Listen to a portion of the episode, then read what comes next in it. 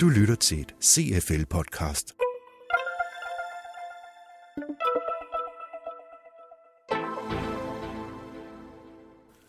Vækst.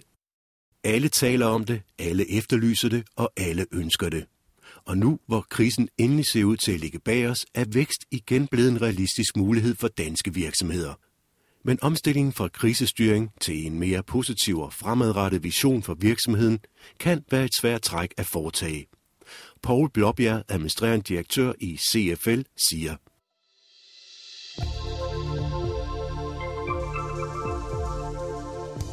Der er en hel række virksomheder, også de store globale virksomheder, vi har i Danmark, de her er på vej, og de, øh, det kan ses både på toplinjen, men også på deres evne til at skabe resultater.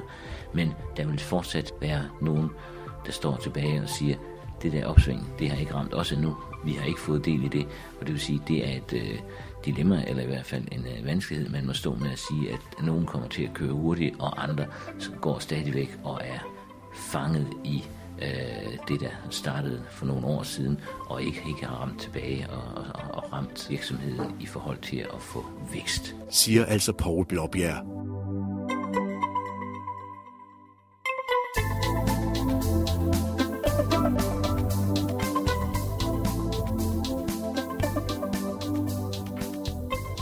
Og vækst er også, hvad dette dilemma handler om. Et panel bestående af tre danske topledere bliver præsenteret for den her problemstilling.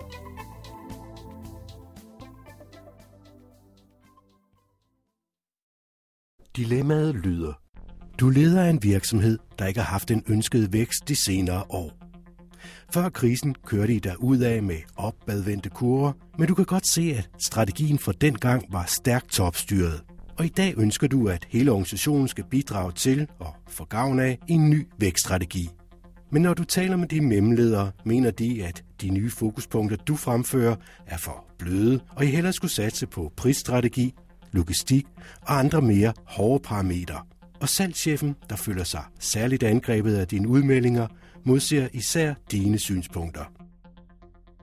Hvad gør du for at overbevise tropperne om, at de selv kan og skal bidrage til vækst på lang sigt? Tre topledere og et dilemma. Jeg hedder Sofie Hulgaard. Jeg er administrerende direktør i Carlsen Wagon Travel. Jeg hedder Ole Strange, administrerende direktør i Dansak. Jeg hedder Bjarne Larsson, jeg er administrerende direktør i boligselskabet FSB. Vi får designet en diskussion her, hvor, hvor, hvor, hvor man på den ene side har en topledelse, der erkender, at den strategi, der har været, den er stærkt topstyret. På den anden side, så problematiserer man som, som, som topledelse, at når man så kommer med, med sin nye strategi, hvor man gerne vil involvere ned i den mindste del af virksomheden, så synes de, den er forkert, og det synes man så er et problem. Ja, hvor, hvor pokker ligger så den den inddragelse, som man stiller sig op og siger, hvor ligger den egentlig henne? Det, der generer mig mest i det dilemma, det er, at det er et salgsproblem, vi har, og salgschefen er imod øh, mine beslutninger. Og der er virkelig et issue. Altså, jeg er virkelig noget, som jeg skal have, som jeg skal have fat i. Og jeg vil starte, tror jeg, med salgschefen. Fordi hvis du har nogle, nogle dalende salgsresultater, og en salgschef, der ikke har nogle bedre idéer end dig til at få øh, sælge det i gang igen, så, så har man enten et problem med salgschefen, som man skal, så skal finde ud af, hvad, hvad man gør ved, eller skal man begynde der, og så have nogle one-to-one diskussioner, og så øh, tage fat i det problem, inden man bringer det frem til øh, mellemledergruppen. Og der kunne vel ske det stærkt skræmmende, at man selv blev klogere midt i den diskussion. det, det, det, jeg har problemet her, det er, at øh, det er meninger. Øh, det er salgschefens meninger, det er andres meninger. Øh, det jeg mangler, det er kunden. Øh, jeg tror, man kunne få fælles fodslag, hvis man sørgede for, at øh, en, en stor del af organisationen kom tættere på en forståelse af, hvad kunderne ønsker. Du lytter til et CFL-podcast.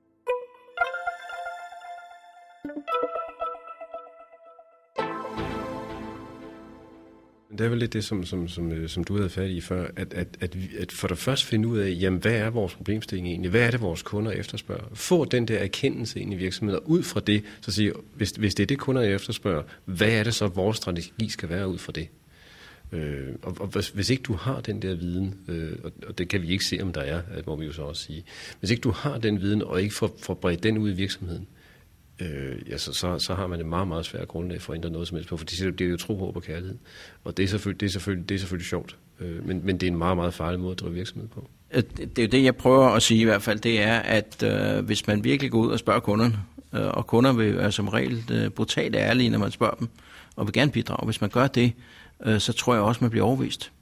Øh, så, så jeg vil vende den på hovedet og sige, øh, vi skal have øh, en, det kan være viden er der, det ved jeg ikke, øh, men, men vi skal i hvert fald så have den viden øh, gjort tydelig, øh, om hvad det er, kunderne gerne vil have, øh, hvad synes de vi gør godt, hvad gør vi dårligt, og så arbejde ud derfra. Øh, og så kommer der en automatisk overbevisning øh, af tropperne øh, på den måde, øh, i min, efter min opfattelse også får en viden om, hvis ikke vi har haft en tilfredsstillende vækst, måske direkte et fald i vores omsætning i, i, i de senere år, hvad er så begrundelsen for det? Altså, hvor har vi den læring hen i virksomheden?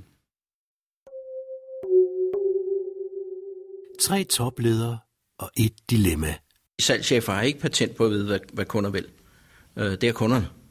Øh, og der er rigtig mange sælgere og salgschefer, som, som lever på, hvad de fik at vide for et eller andet antal år siden. Øh, og det er rigtig få organisationer, der reelt ved, hvad kunderne gerne vil have. Øh, der er jo de klassiske undersøgelser, hvor man går ud og spørger organisationen først, øh, om hvad de tror, kunderne vil have, og så går man ud og spørger kunderne. Og det er chokerende. Og, og det er jo ikke, altså det sker stort set i alle virksomheder. Jeg ved ikke, hvorfor det er så svært at lytte til kunderne, men det er det altså. Vi er blevet en lille smule konfliktsky. Vi, vi er bange for at høre, at kunden er utilfredse, så kommer vi med en hel masse undskyldninger. Jamen, det er fordi, vi plejer at gøre det sådan, eller jamen, det er fordi kunden ikke forstår, hvad vi laver. Hvor vi som ledere siger, det, det er lige meget, hvad vi tror. Hvis kunden opfatter det på den måde, så har kunden ret, og det skal man komme tilbage til, og så kan man undre sig, hvorfor det er så svært at lytte til kunden. Men det er måske, fordi kunderne er mere, som du siger, direkte i dag, og de siger helt i hovedet på en øh, hvad der er galt, og hvad de forventer, og de er krævende, og de siger det højt. Øh, så det gør måske en lille smule mere ondt, men jeg er så enig i, at hvis man gør det, kunderne gerne vil have, så kan en organisation ikke være uenig, og så skal man have sin mellemlederen med, fordi så er det eksistensrettigheden, man, man har fat i, og så er det klart. Jo, jo, jo men handler, handler den træhed egentlig ikke om, at, at vi, altså, vi som mennesker, det vil sige vi som organisationer, øh, aller bedst holder i tryghed. Og i og med, hvis vi går ud og spørger vores kunder, så noget af det, vi sætter i spil, det er jo vores tryghed, organisationens tryghed. For det kan jo lige præcis, som du siger, være, at kunden siger noget andet, end det vi håbede, de sagde. Og hvis de siger det, så er vi nødt til at agere og handle i forhold til det, og så ryger vores tryghed. Og det er vel hele tiden den der tryghedsopfattelse i en organisation, at vi som ledelse er nødt til at sætte i spil. En af udfordringen, det er, at det er jo meget ofte noget ubehageligt, noget man får at vide kunderne. Øh, og derfor, øh, dels kræver det, at man måske forandrer sig, men, men, men det kan også være en kritik af, hvad man har gjort. Øh, så derfor er det svært at, at lytte åbent og ærligt.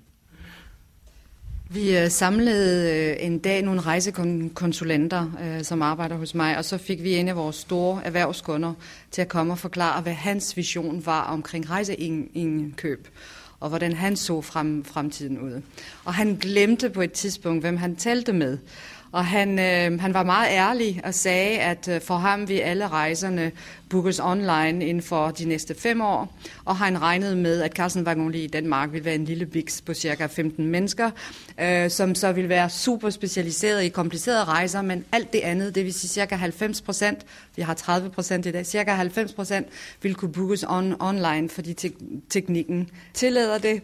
Og så var det sådan, han så. Øh, og så smilede han sødt til alle de rejsekonsulenter, som sad der, og det var sådan et wake-up call for alle de folk, som så kiggede på ham virkelig for, forbavset, og så spurgte ind til ham, og hvorfor han så det sådan, og havde, havde de havde han så ikke brug for dem med deres viden og deres erfaringer? var det ikke hyggeligt at ringe i stedet for at gøre det selv og så videre? Men han sagde, nej, selvfølgelig skal vi kunne gøre det selv, og I skal give os de systemer, vi har brug for, og så videre. Men siden den dag, hvor vi så bagefter bad ham om, om at, at være lidt mere bløde, øh, men, men, øh, og så kom måske med en, en, en mening, der var knap så markant, men så åbnedes der en dialog, hvor medarbejderne lige pludselig så den verden, som vi ser og så fandt jeg ud af, at jeg ikke havde været god nok til at kommunikere den verden og forklare, hvor det kom fra.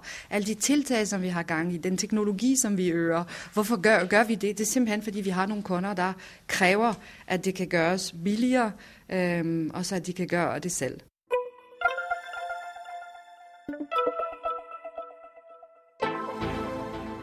Uden kunder er der ingen virksomhed.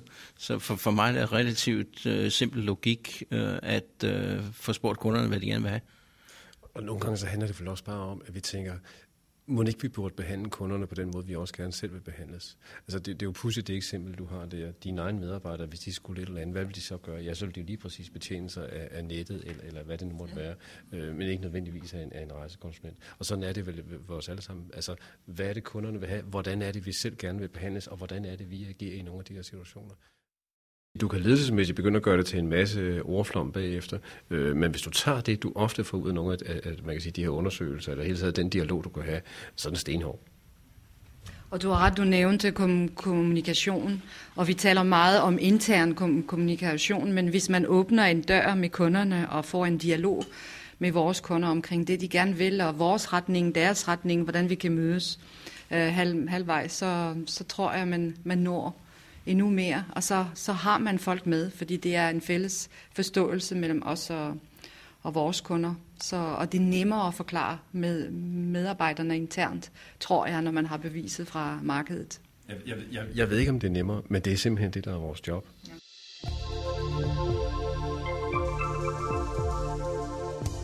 Chefrådgiver ved CFL, Henrik Ravngård, har lyttet til dilemma-debatten om vækst. Vækst er også temaet for en ny indikator fra CFL, og Henrik Gravengård kæder derfor her dilemma-debatten sammen med de nye tal. Klarhed og formidling er vigtig. Indikatoren viser, at de virksomheder, der har oplevet vækst, i højere grad har en strategi for vækst. Men udover at de har en klarere idé om, hvad der skal give dem vækst, så viser indikatoren også, at de i højere grad end dem, der har oplevet stagnation, bruger tid på at formidle strategien til medarbejderne. Siger Henrik Ravngård og fortæller, at det er på tide at skifte fokus, hvis man vil sikre sin virksomhedsvækst. Det handler om at se på sig selv udefra.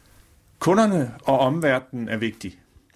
De seneste år har mange virksomheder haft et indefra ud perspektiv med fokus rettet indad i virksomheden mod effektiviseringer.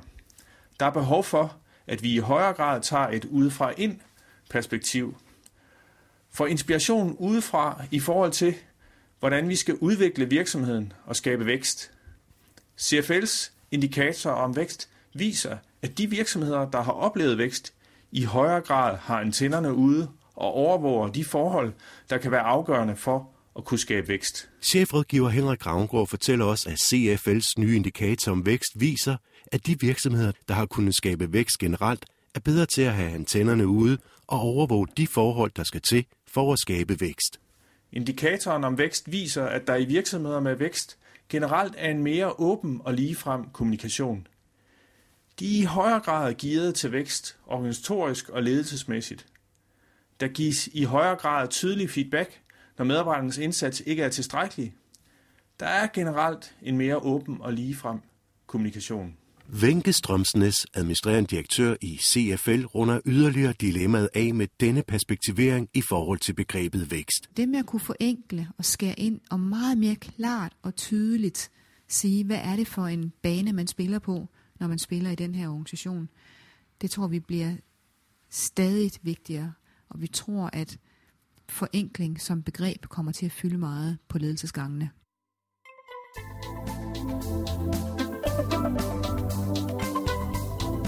sagde altså Venke Strømsnes. Det var slut på dilemmaet om vækst.